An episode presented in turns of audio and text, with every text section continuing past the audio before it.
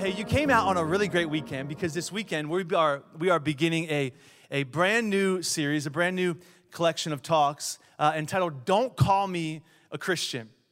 Don't Call Me a Christian. And, uh, and, and, really, we want to kind of explore what, what does it even mean to be a Christian? Like, what does this term mean? Because in a lot of ways, we, we throw this term around and kind of and kind of just loosely use it. In, mo- in most regards, we kind of kind of use the term Christian like it's an adjective of sorts, don't we? Like, like oh, we listen to Christian music, or, or that's like Christian chicken. You know, you know what I mean?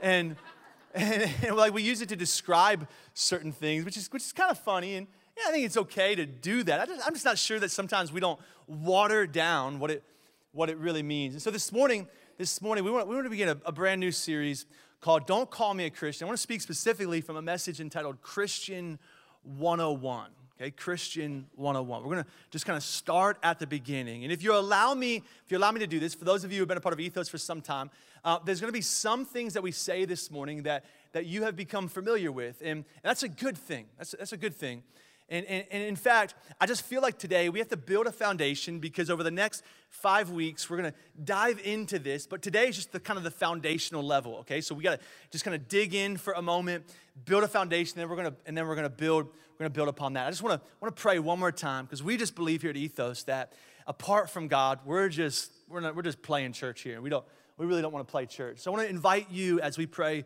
this morning to really engage and ask, the, ask, ask God Himself as we pray, ask God Himself to speak to you this morning. I really believe that God honors bold prayers like that. Let's pray. Heavenly Father, we ask that you would make up the distance between what I've prepared to say and what you want to speak to the hearts and the minds of every single person in here, including all the kids back in their classrooms today. And Father, we thank you so much for this opportunity that we have to come together, be encouraged in the relationships with the people around us. And we would ask too, God, that we would just grow further in our understanding of how much you love us, how much you care for us. Father, we thank you that our offense yesterday scored 42 points, our defense let up zero. And now bring a national championship and a Super Bowl to your favorite team, the Philadelphia Eagles. In Jesus' name, everybody who agreed said, Amen. Amen. Amen. Amen. Um, you know, I think all of us, all of us are sort of known for something, right? Like, like uh, among your friend group or maybe in your family as, as a mom or a dad, there is something that your kids or, or your friends or your teacher, your, your peers, when they think about you, they think about something very specific about you. Like, like for instance, um, what, what, is, what are some of your favorite condiments? Just think about this for a second. How many of y'all love ketchup? Can I see your hands? You, love, you, you put some ketchup on pretty much everything. How about, how about ranch? We have a bunch of ranch people in here. Come on, somebody. There's a lot more ranch people than our ketchup people. It's crazy. I um, I, I, I'm pretty well known for a particular condiment. Um, I really like mustard. Now, don't, don't keep the yellow mustard, or I'm sorry, keep the, keep the honey mustard away, keep the Dijon, the stadium. I just want plain old original yellow mustard. When I say I like mustard, um, it, it would be safe to say that I love mustard. Like there's, there's like my wife, my kids, Jesus, and then like mustard might be just a little bit higher. You know, I'm just kidding, kidding, kidding. But but like, like I put mustard on my I put mustard on my sandwiches, my burgers, my my, my French fries, which was that's not entirely strange to some people, but like I put mustard on my pizza, on my lasagna, like like on crackers. Like now, now it freaks some people out and it grosses them out. So I don't do it around people who don't know me very well because I get some weird looks and I'm pretty sure they would never come to Ethos Church as a result. And so I just choose to hold some things back, you know. But, but like, if you know me, you know that I really like mustard. In fact, we have some friends in town this week, and they were over to our house uh, yesterday afternoon, and I was eating some turkey with some crackers, just putting the turkey on the cracker, and I was squeezing some mustard on it. And my friend, we haven't hung out in a while, he was like, I totally forgot how much like of a mustard freak you are, you know. And I was like, yeah, I really, I still really like mustard. It hasn't, it hasn't changed. In fact, in fact, I'm so well known for liking mustard that I can't remember, true story, I can't remember the last time that on my birthday somebody didn't give me a bottle of mustard. Like, it's that well known. And all of us sort of have something. In fact, I'm gonna throw some pictures up of some people, some famous people, and, and, and pretty much unanimously, there are some common uh, specific adjectives or words that we would use to describe this person unanimously. Let's throw this picture up. First picture, DJ. Steve Jobs. First thing you think of when you think of DJ, Steve Jobs is, is probably Apple, ingenuity, great phones, like, you know, Mac, whatever. The, the, next, the next individual we put up there, Oprah. Like we think of Oprah and we think of equality, women's rights, entrepreneur, crazy loaded rich, right? Like, like we put the next picture up and we think of basketball, championship. Thank you, LeBron. Even though you left us, we're still grateful for you, right? Like, like we all kind of noticed that I used a Cavs jersey, not a Lakers picture. And then, but, then, but then, then this next one, we think of national championship, 2020. Thank you, Jesus, right? Like, like all, like there are some, there are some common things that, that come to our attention, that come to our mind as soon as we see some of these pictures. Now, now, now I'm going to put a word up on the screen here, and, and I just want you to think what, what's the first thing you think about as soon as you see this word? Christian.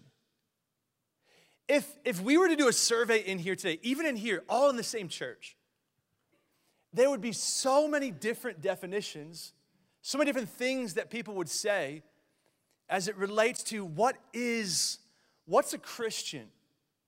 Who, who, who's a Christian? What, what makes a Christian? What, what distinguishes or specifies somebody as a Christian? In fact, in, in, in some regards, if, if we were just to take a microphone to the streets and record everybody's responses, we would get people on all different sides of, the, of, this, of this definition. Because, in one sense, if somebody were to ask you this morning, just straight up, are you a Christian? Would you say yes? Or would you say yes, but? Or would you say no, but? And, and maybe for, for some of you, you, you were kind of raised in an environment where a Christian was determined by what you believe, while others were raised in an environment that a Christian was determined by the way that, way that you behaved. And if you were, if you were like me, I, I was, I was raised in a church where, where you became a Christian by praying a prayer. But in some churches, in some, in some kind of denominations and sects of, of, of Christianity, you become a Christian through baptism or, or through, through confirmation. And some of us grew up thinking that your brand or your church and where you grew up was the true brand, the true church, right? You, you know what I mean? And like, like every other church, they're not, they're not doing it right. Nope, it's us, it's, it's we. We go to church on Sunday night, and so we're the true brand. You know, like, like we, we how many times you go to church in a week? Three? I go, I go 16 times in one week. You know, you're like, wow, superhero, Jesus, it's amazing. Like, but this is, but we all kind of have different understandings in one sense of what a what a Christian really is. And, and, and if we're honest with ourselves, sometimes we even look at certain parts of Christianity and we, we think, oh, well, those, those Protestants or those Catholics, those liberal Episcopalians, those money hungry megachurches, those flaky Pentecostals, those narrow minded Baptists, they're not real Christians right? Like this is kind of what we're trained to think about about, Christ, about Christianity. Then some people would say this I mean, I used to be a Christian, but I'm not one anymore. And then other people would say, no, no, no, no, no, no, no. Once a Christian, always a Christian. Once saved, always saved. Like we find people on all different sides of the tracks, and still all meanwhile under this same general umbrella of of Christianity. And yet, then there's a whole separate side of the tracks, a whole large group of people who say, I hate Christians. And, and, and in some regards, because, because people kind of think that my profession, that what my wife, Courtney and I, what, what we do, it's like you're a professional Christian. it's kind of it's kind of funny. I wish you could see the response sometimes. We, we try really hard not to tell people that we're pastors because because sometimes like you can get some really strange responses from people. People who will completely shut down shun you kind of back away while others who just cussed in your presence are like oh shoot i'm so sorry. I shouldn't have said that you know? And i'm like no it's okay. Like it's fine. But it's just funny how people respond when they discover that i'm a professional christian. I think in a lot of ways there's this general stereotype outside of christianity where people kind of kind of think of christians like this. Let's throw this, throw this definition up there. That Christians are judgmental, homophobic moralists who think they are the only ones going to heaven and secretly relish the fact that everybody else is going to hell. You know? And yet, and yet, none of this, if we just pause for a moment, none of this, I'm not sure why I keep holding my water this morning. I'm like, it's like my instrument up here. I, don't, I have ADHD, by the way. none of this, none of this is, is defined in the, in the Bible. You, you see none of this, none of this in the scriptures. Now, there was a large group of people in the first three centuries who hated Christians, but it was not because they felt judged by Christians. It was actually because they didn't like that people were leaving their pagan religions, including Judaism, to come and join the church. They felt threatened by the growth of Christianity, not because they felt threatened by the judgment of those who were, who were Christians. In fact, think about this for a moment that the term Christian, the term Christian, we only see it on three different occasions in the Bible, only three different times. And at no time in the scriptures, when we see this term referenced, do we ever see it referenced by people who were Christians. It was always outsiders in a derogatory manner who were calling insiders Christians. The very first time that we see this term Christian identified is in Acts chapter 11, verse 26, where it says the disciples were called Christians first at Antioch. The, the, the first century Christians never called themselves Christians, it was just outsiders who closely looked at those, those Christians and they coined this term for them because it was, it was a descriptive title that they used because they noticed these people are following Jesus Christ really closely in the teachings of Jesus and they're kind of acting like Jesus. And people literally thought, true story, that the last name of Jesus was Christ. Like there's Mary Christ, Joseph Christ, and Jesus Christ. It's a true story. This is how the term Christian came about. And people were like, oh, you're one of those Christos, was the early language that they spoke. And over time, it began translating into Christian. But insiders, Christians, never, they, never, they never called themselves Christians. And, and the reason is because Christian, that term Christian, can be defined and redefined over and over and over again. But there's another word, there's another word that the Christians use to identify themselves that is entirely more specific, entirely more descriptive, entirely more convicting than the term Christian. In fact, that term Christian in the early centuries was very derogatory. It was sort of like the term redneck or geek. Somebody who's a who's a who's a redneck or a geek wouldn't say, "I'm a redneck." You know, well, maybe some. I guess like, isn't Jeff? What's that comedian? Jeff Foxworthy. I mean, I guess he so he kind of made it cool, but but but like for the most part, for the most part, somebody who was who was labeled Christian wouldn't have walked around and said, "I'm a Christian," because that that was very derogatory. It was kind of demeaning. It was a very facetious term to use in the early centuries of, of Christianity. And they use an, an entirely an entirely different entirely different term. In fact, the term that they used was this term disciple. Now, the term disciple can't be redefined and defined in any other way than what Jesus categorized a disciple to be. Because think about a Christian for a moment. A Christian for a moment. We got Republican Christians, we got Democrat Christians who are warring against each other on Fox News and on CNN, both under this umbrella of Christian. We've got, we've got Christians in one church and Christians in another church, both competing against each other, all under the title of Christian. We've got, we've got, we've got one wife, and then we've got another husband, both in one sense, in one sense, with different views, mistreating one another, both under the umbrella of Christian.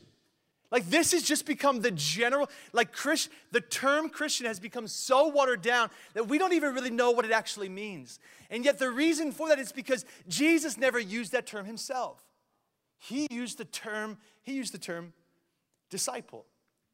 And if we had gotten this right when Jesus first gave us and introduced what a disciple is actually meant to be defined as, I, I would go so far as to say that there's a really good chance we would have never experienced a civil war in our country. Had Christians actually lived up to the defining specific characteristics that Jesus described his disciples to be all about, I don't, I don't, I think there'd be very little racism in our country today. In, in John chapter 13, Jesus introduces for us, Jesus introduces for us what it really looks like to follow him. And he says this in John chapter 13. At the very end of Jesus' life, he's only got a couple more lessons with the guys that are going to carry this message that he came to proclaim. He's got, only got a couple more hours to, to kind of download his DNA into his people, into his disciples. And he says this So now I'm going to give you a new commandment love each other just as I have loved you. You should love each other. Your love for one another will prove to the world that you are my what? My disciples.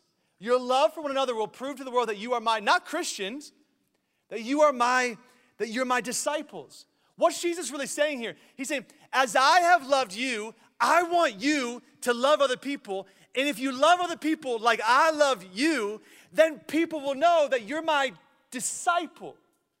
You can't confuse that with anything other than what Jesus described a disciple to be identified as. Think about this for just a moment. Here, Jesus is giving this final command, this new command. He's trying to download this love commandment into his original early followers. There's 11 guys here seated around a table. It's referenced as the Last Supper. You've probably seen pictures of it before. Big table, long dinner. Jesus eating a meal with his buds just before he's about to go to the cross, just about, about to be beaten and brutally bloodied, hanging on the cross. And he's just hanging out with his buds. Judas has already left to betray him. He's like, hey guys, love one another as I have loved you. I want you to love one another. Guys, I'm not to be with you very much longer, but I need you to know this. You've got to love one another as I have loved you. I don't want you to love one another like you saw your mom love one another. I don't want you to love one another like you saw your dad love one another. I want you to love one another like you saw me love you. Hey, Matthew, remember, remember when I first met you? You, you remember that? Matthew's like, Yeah, I, I remember. Remember how you were just a just kind of a despicable tax gatherer, just collecting, just, just kind of beating up on the poor folks and, and just making yourself richer? And Matthew's like, Yeah, yeah, that feels like forever ago, Jesus. I, I know, but do you remember, remember what I said? Do you remember how I told you, hey, come follow me? Matthew's like, Yeah. Remember what we did that night, Matthew? He's like, Yeah, yeah, we went, we went back to my place and because I had a party already planned and a bunch of my tax collecting buddies were there. And I mean, it was that was kind of a crazy party, Jesus. I can't believe you even came to that. And, and John and Peter off the side, like, yeah, I never did tell my mom about that one, you know. and, and Jesus is like, yeah, but, but remember how I was still like, come follow me. He's like, yeah, I remember. Hey, Nathaniel, do do you remember, remember when we first met? Nathaniel's like, oh, Jesus, come on, man. Yeah, I remember. He's like, Yeah, remember the first thing you said? You're like, Hey, can, can anything really actually good come out of Nazareth? Nathaniel, that was my hometown, man. You were dissing my whole family. Nathaniel's like, Yeah, I, I, did, I ever say, did I ever apologize for that? Sorry about that, Jesus. No, no, I'm just, remember, remember Nathaniel, how I, I still said, Come follow? I told you just come, come follow me? Yeah. Hey, guys, hey, guys, hey, guys, all 11 guys, hey, hey, remember when I gave that vampire sermon and I was talking about eating my flesh and drinking my blood. Remember that? And like none of you had any idea what I was talking about. And Peter's like, I still don't really know what you were talking about, Jesus. You know? He's like, but remember how like everybody wanted to leave me, and, and some of you all wanted to leave me too. And remember how I never left you though? How I kept, I just, I just kind of stayed faithful to you. He's like, yeah, I, I remember that, Jesus. I want you to love people like that. I, I, want you, I want you to do that with, with one another. In fact, if you do that, if you do that, it's not going to be the miracles that I did. It's not even going to be all the things that I said. It's going to be the way that you treat one another that the world will actually know that you're my disciple. You're, you're, you're my disciple. It's really interesting because I think sometimes, sometimes as disciples, as followers of Jesus, we are meant to kind of be like a doctor in one sense. Like, like we have hope for humanity. Like we, we have something to offer people in the form and the person of Jesus Christ. And, and yet, sometimes I think that we're more like doctors who refuse to visit the sick in fear that we would be injured with, with their infection. Sometimes I find that, that certain groups of, of Christians are more concerned with criticizing than we are with encouraging, more concerned with diagnosing the disease than we are with helping to find a cure, more concerned with judging and critiquing than we are with coming alongside and helping and encouraging and say, hey man, no, we're in this thing together. Come and follow me as I follow, as I follow Jesus. I kind of grew up in one sense thinking that like nobody really wanted to know about Jesus because I just kind of thought, I mean, after all, like, like church is boring and church and God are kind of the same and sin's kind of fun. And so why would anybody really want to know about the boring thing when we can just participate in the fun thing? But over time, I began to discover that, man, like, I, I think actually everybody wants to know about the reality of who Jesus really is. But sometimes I wonder, though, are Christians under the covering of Christianity, are we the reason why so many people don't want to know about Jesus? I'm reminded in this moment of that quote from Mahatma Gandhi and I, can't, I don't know that I'm going to get it correct. I'm just kind of thinking of it right now. And Gandhi was an extremely influential follower of, of Hindu religion. And, and yet he said this, he said this, he, he, he said, he said, he said, if Christians acted more like Christ, all of India would be Christians. In fact, another point, he even said, I like your Christ, I just don't like your Christians thought, man, here we are with the greatest leader of all time, the greatest opportunity to lean into showing people who Jesus really is. And sometimes we're more concerned with just ourselves. I started thinking about this a little bit this week as it relates to kind of year number two as we're as we're as we're continuing to grow as a church. And of course, next weekend we're celebrating our, our one year in existence as a church. We've got a, a great time coming up next week and hope, hope, you can, hope you can make it out. But I started thinking about this this, this past week and, and, I, and I started thinking, you know, Jesus, he, he seemed to let people belong with him long before they ever believed or long before they ever behaved. That, that Jesus never really saw people as a project. He never really saw them as, a, as an interruption to what he was trying to do in, in life. He just, he just saw people for who they really are. He dug beneath the surface and saw the gold in all of, in all of humanity. And when he gave this commandment in John chapter 13, I think what Jesus is, is trying to say is, is this. He's saying, I want you, I want, I want you all, guys, I want you to build a community of people that is defined by their love for one another. It's interesting because I grew up in church, and if you if you just allow me to kind of rant for a moment, I find I find it almost comical at times how many people are like, I want to go into the deep things of God? I'm like, man, I think the deepest thing we can do is to learn to love our neighbor. but I want to know more about, like, I don't know, end times. Like, well, good luck. Because nobody really knows what's going on in the end times. Like, but, but like, come on, let's, can, we, can, we, can we kind of kind of get past the elementary stuff? Yeah, yeah, yeah, yeah, we can. Let's, let's talk about love. Jesus seemed to think that if we just learn to love each other like he loved us, that that is the deepest place that we could ever be. In fact, over this past year, I've been, I've been reading Matthew, Mark, Luke, and John, the, the four accounts, the four gospel accounts of Jesus, and I'm just trying, I'm trying, I'm trying just to study and look at how Jesus loved people. And I, and I began to realize here that there's really only two places in the scriptures where we see Jesus give some sort of promise attached to something that we do as it relates to John chapter 13. Jesus says in John 13, if you love each other, then the world will know that you are my disciples. And in John chapter 17, just a few hours after he's hanging out with his guys and gave this command in John chapter 13, he begins to pray all by himself in the Garden of Gethsemane. And he's about, he's literally at this point just moments away from being from being beaten and hung on the cross. And he begins to pray this, his final prayer to the Father before he gets to the cross. He says in John 17, verse 21, My prayer is not just for them alone. I pray also for all those who will believe in me through their message, that all of them may be one. Father, just as you are in me and I am in you, may they also be in us, so that the world may believe that you have sent me. I've given them the glory that you gave me, that they may be one as we are one, I and them, in you and me, so that they may be brought to complete unity. Complete unity. Complete unity. Then the world will know, then the world will know when they're in complete unity that you sent me and have loved them even as you have loved me. Here again, Jesus gives us a similar response to his, to his commandment in John 13. If you love one another, everybody's gonna know there's something different about you.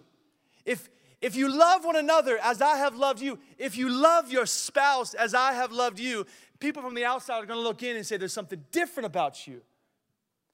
If you, as an employer, treat your employees like Jesus treats you, people from the outside are going to look in and say, There's something different about you.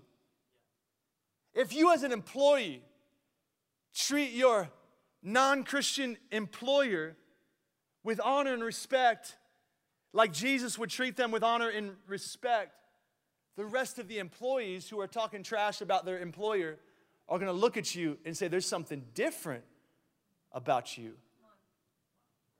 If, as parents, we raise our children in such an environment we say, I'm not always going to get it right. In fact, I'm probably going to screw up more than I get it right, but I'm on a mission to love my kids and to treat my kids, to treat other people like Jesus wants to love other people. Other people will say, There's something different about you. Then he says in John chapter 17, I'm about to close this thing up here.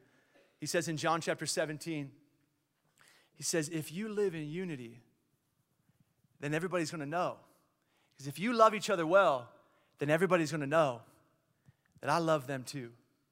It doesn't seem to make sense because we kind of think that, like, we got to learn more about evangelism. And I'm not saying that we don't, but I'm just saying I think the greatest tool of evangelism that Jesus taught was learning to love each other well. I, am not, not, discrediting anything else that, that we teach, anything else that, that needs to be taught from the scriptures. I'm, I'm not discrediting that at all. I'm just saying that it all is built on the foundation of learning to love one another well. And that if we get this wrong, it doesn't even matter if we get everything else right. Because we have gotten the foundation all sorts of out of whack. If we don't learn to love one another well, God is so for unity.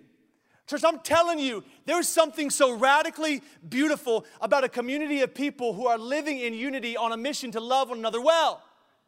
The world will look at that type of a community and say, I want in on that.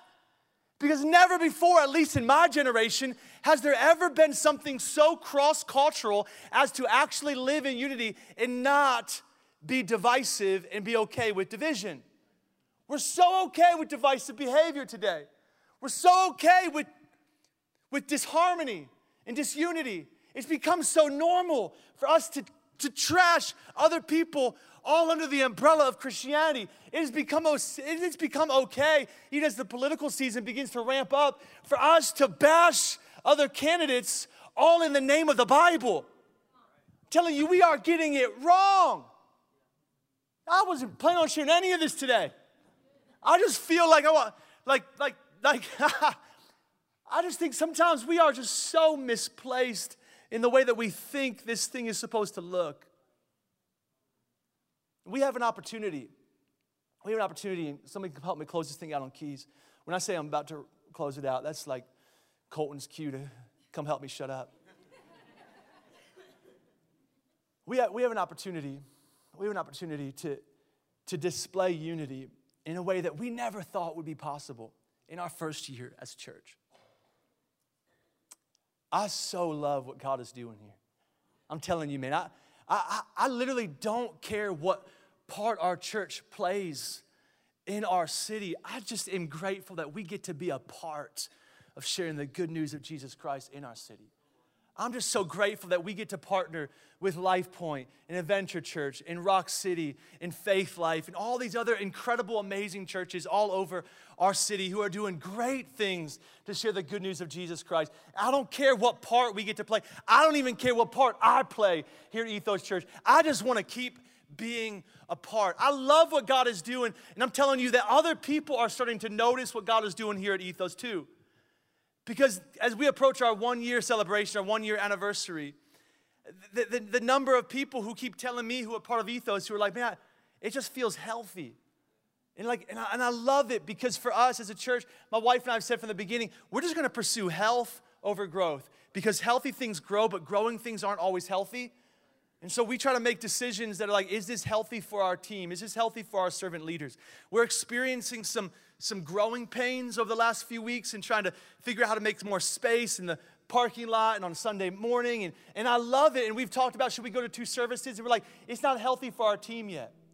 We, we got to continue to build our team up. And so we'll sacrifice a little bit of growth on a Sunday morning in order to stay healthy within our servant leadership teams. We just, we just want to be healthy. We want to live in unity. We want to live in love with one another.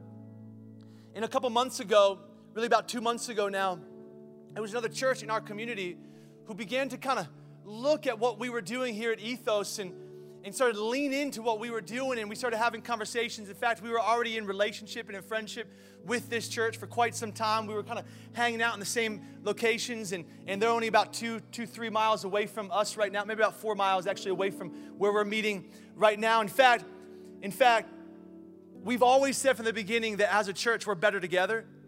And we don't just we don't just mean that like Tyler is better together with Tess and that Tess is better together with Weston and Weston is better together with, with Kevin. That's that's not what we mean. We, we literally mean that as as a portion of the body here in Columbus, Ohio, our church is better because all these other incredible, amazing churches exist within our city. There's a, there's a great young church in Westerville called Church in the Wild, pastored by Jason Williams. Jason's a good friend of mine. They're going to celebrate their one year anniversary one week after us. And I was talking to Jason this past week, and I said, Jason, isn't it cool to think about for the next 30 years that we're going to be serving the same people, the same city together? And he's like, man, it is. I told Jason, I said, Jason, let's be 60 years old just being like those old pastors in our city, just being like, you know what, if there's a new church plant that's planting in our city, let's be those pastors who are like, like, hey, let's raise a bunch of support. Let's encourage these pastors, help plant their church. They're only two miles away from us. We need more great churches in our city, reaching the people of our communities. Like, let's be those pastors. You want to be those pastors, Jason? He's like, I do want to be those pastors, Jordan. I said, let's do that then, man. And so back to what I originally was trying to say, and I'm getting way off track here. My wife's probably thinking, Jordan, are you ever going to get back on point here. We're running out of time, and I am, babe. Sorry. And so, so there's this church, North Church. They're about nine years old, and, and they meet at Orange Middle School, just up the road here. And, and they've been without a pastor uh, for since, since last December. In fact, their, their pastor just started feeling some transition um, last spring, 2018, and, and after just prayerful consideration, he just felt like there was a new season for him. And, and so, as a church, they just kind of went excuse me, they, they, they, they, gathered together a team and their elders started looking for kind of what they were going to do next. How, how are they going to, are they going to get another pastor? Who are they going to choose and all that sort of thing? And, and, over the course of time, we, we began to have some conversations with them and they approached us and they, and they said, hey, um, what do you think about merging together? And I said, hey, man, that, that's awesome. We, would be, we'd, we'd be all about that, but but, but, but man, we really feel, my wife and I really feel called to Ethos Church. And we came here to plant Ethos with the vision of Ethos, the leadership of Ethos, the mission of Ethos, the culture of Ethos, the DNA of Ethos. And we, we really love what God is doing. And so we just, we don't, we don't feel like we can compromise that right now. But what we would love to invite you to do is to be a part of what God is doing here. And they said, yeah, that's, that's actually what we want to do. We, what, what, what, if we just kind of merged with you and just kind of came up under you and just because what we recognize is that what you guys are doing is is very similar to what what we what we want to do. And we, and we, love what you guys are doing, and we just, we just want to be a part of it. Could, would, would that be okay if we just kind of came and, and we're a part of it? And we're like, yeah, let's pray about it. And so we, we sought the counsel of our board, we sought the counsel of our stewardship team, who, who is our elders, and we began to kind of navigate this process. And after prayerful consideration, all of us unanimously, and we said, we're like, we're not going to do this unless all of us unanimously feel like this is the right decision to do, because I really believe that God blesses unity. And together we all talked about it. And after, after lots of prayer and lots of conversation, we said, we really feel like this is what the Lord is calling us, calling us to do. And so, so as of October the 13th, so in about a month from now, we're going to be coming together as, as one church, all under, nothing's changed about ethos, the leadership, the vision, nothing's changed about ethos. But we're going to be coming together as, as one church, as one body. They're announcing it to their church this morning. And here, here's what I really believe. I really believe that as we come together in unity with this with this new family as we as we adopt this new family into our community that there's something so beautiful about unity that God is going to bless it. Now, even, even, can we just think about this for a moment? As a church, I just feel like you all are family. I know there's some new, I know there's some new people in here today. We, we have new folks every single week. And, and but for those of you who have been a part of Ethos, I just, I just want to say thank you.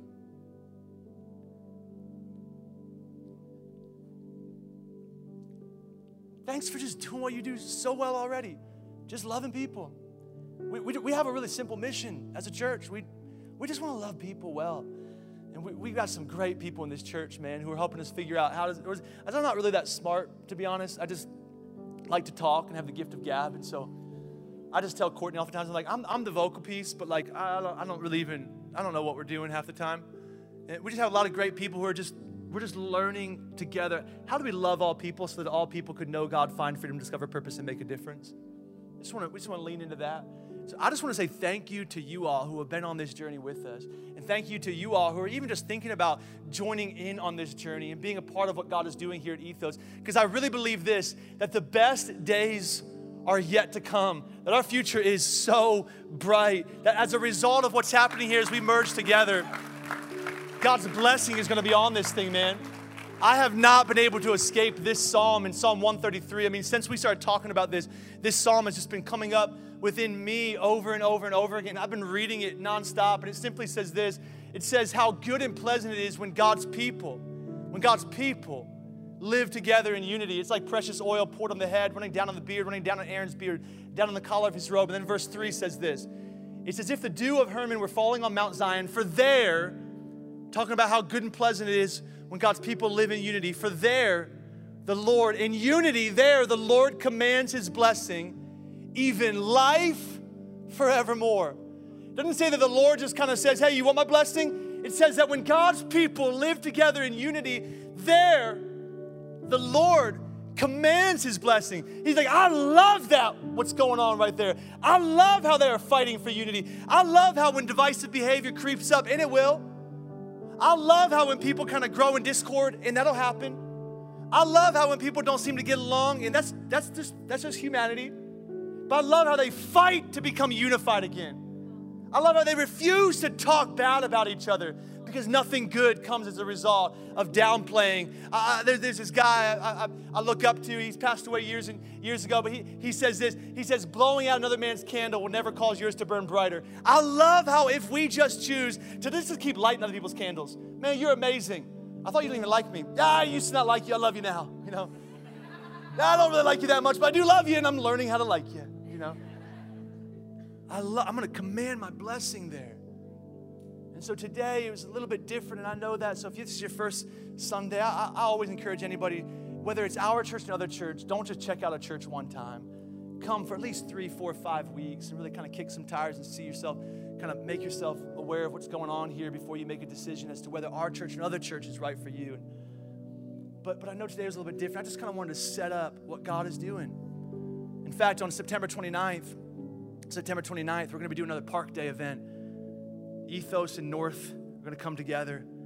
And then on October 13th, as I mentioned, we're going to officially merge together. You'll hear more information about all of that in the weeks to come. But, but I, I'm really excited about what God's doing, and I hope that you are too. And again, I just I want to say thank you because this isn't about me and my wife. It's not about our family. We never wanted to build a church. I, I never wanted to be a part of a church that was just about the pastors.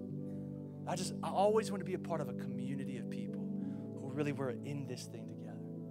And I really just sense so strongly, we sense so strongly, that's exactly what's happening